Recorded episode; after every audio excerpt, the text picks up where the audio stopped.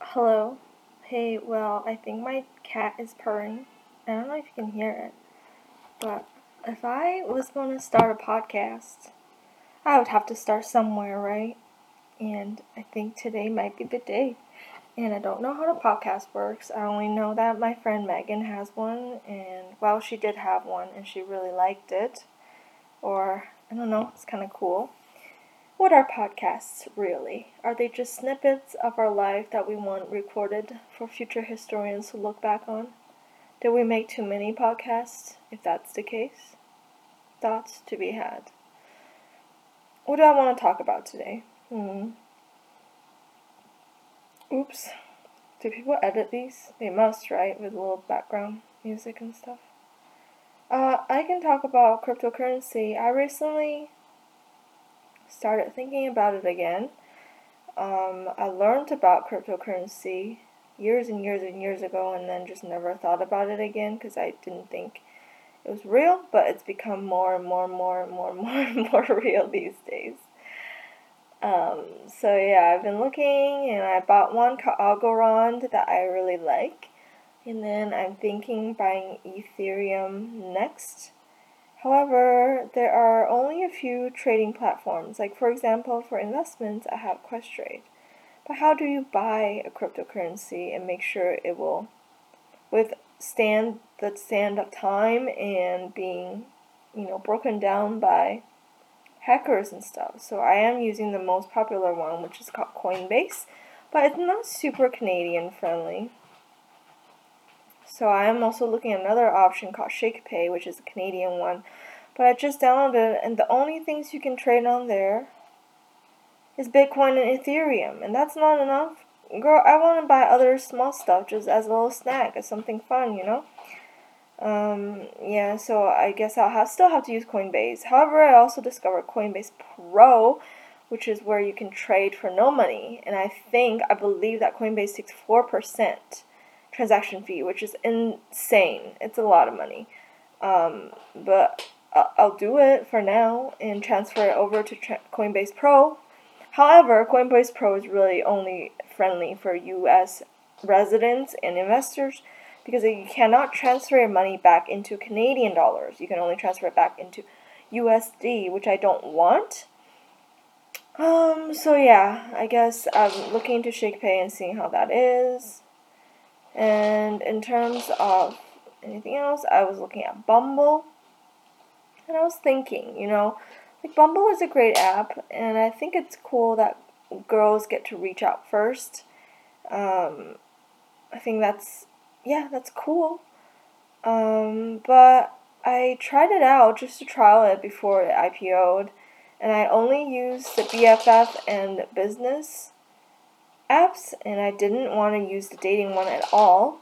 However, when I look back after I swiped on all the friend thingies and the business links and stuff, I found out that my profile was open on the dating one, even if I never entered it, which was like a weird, uncomfortable situation, you know, like they benefit, obviously, they benefit from me being a girl, being on Bumble, making people think that they can, I don't know, swipe right on me and have satisfaction of that. But I didn't even know because that's not what I wanted. I wanted to be the business and the BFF, anyways.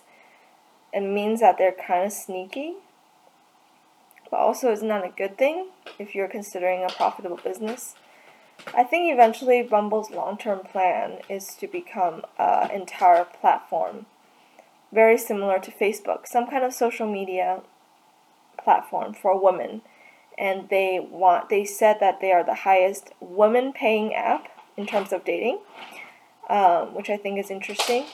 And they c- want to continue to dig that way um, which is a good focus i guess. Um, the other ones that are its competitors are basically all under match group. Um, like hinge even is under match um, Tinder, obviously Plenty of Fish, and like a bunch of other ones. So it's always good to break up that monopoly with a different dating app. And so I don't really have that many problems with Bumble. and I do think it has a really bright future, even though it can never take the Chinese market again. Um, because it's under the $1 billion threshold, it didn't have to report too much when it IPO'd. Um, so we don't really know the inner workings of it. Uh, I think the CEO is pretty cool.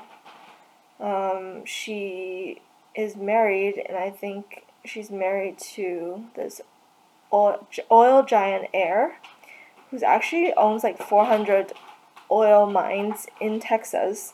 So he is one of the people who are benefiting from what happened, what is happening in Texas right now.